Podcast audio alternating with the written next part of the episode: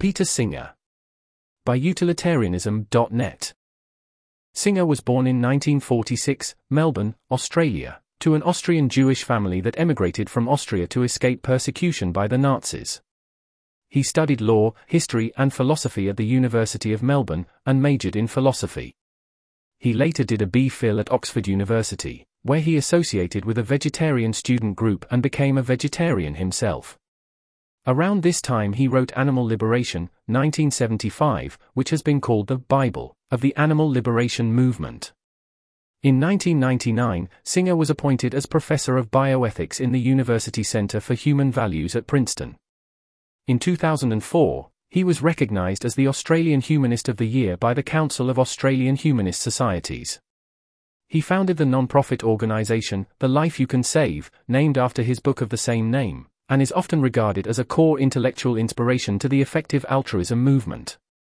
Singer is the most famous and influential contemporary utilitarian philosopher. Singer is best known for his views on animal ethics.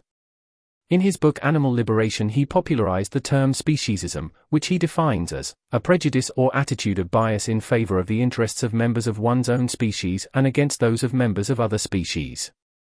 He argues for the equal consideration of human and non-human animal interests, because animals have the capacity for suffering and enjoyment. His argument from marginal cases rejects the idea that non-human animals' interests should be considered less due to differences in intelligence.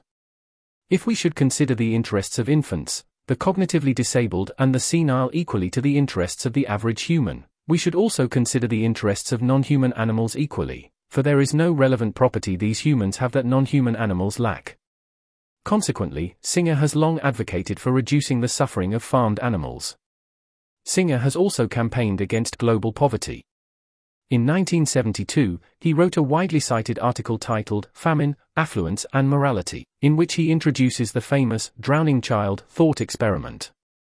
The principle underlying it is that if one can save a life sacrificing nothing of moral significance, one has an obligation to do so.